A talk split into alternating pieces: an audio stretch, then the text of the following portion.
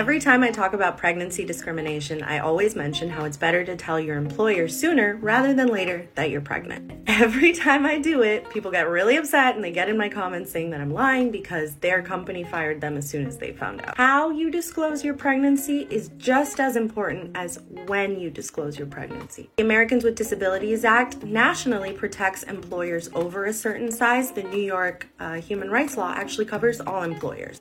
Tell your employer that you're pregnant, you want to make sure that you do it in writing. And if you need any accommodations for that pregnancy, you want to make sure that those accommodations are requested in writing and supported by a doctor's note. Anytime that you exchange any emails or conversations regarding your pregnancy or requested accommodations, you want to keep copies of them or print them out, whatever you need to do. Just make sure you keep them.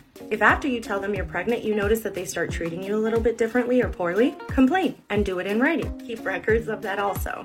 If the discrimination continues, continue to complain. If your complaints are being ignored, complain that your complaints are being ignored. If you start to suffer retaliation after complaining, complain of the retaliation. You're not doing this because you're hoping that HR is going to come to the rescue. You're doing this because now you have a paper trail that says, I told them I got pregnant. I requested my accommodations properly. They ignored me. They treated me poorly. I complained about it. They ignored that. They treated me poorly for complaining. I complained about that, and then they fired me. When you get to the point that you feel like you're being pushed out, you really have nothing to lose. You might as well create that paper trail so that you can build a cushion to land on if you fall. I hope that helps.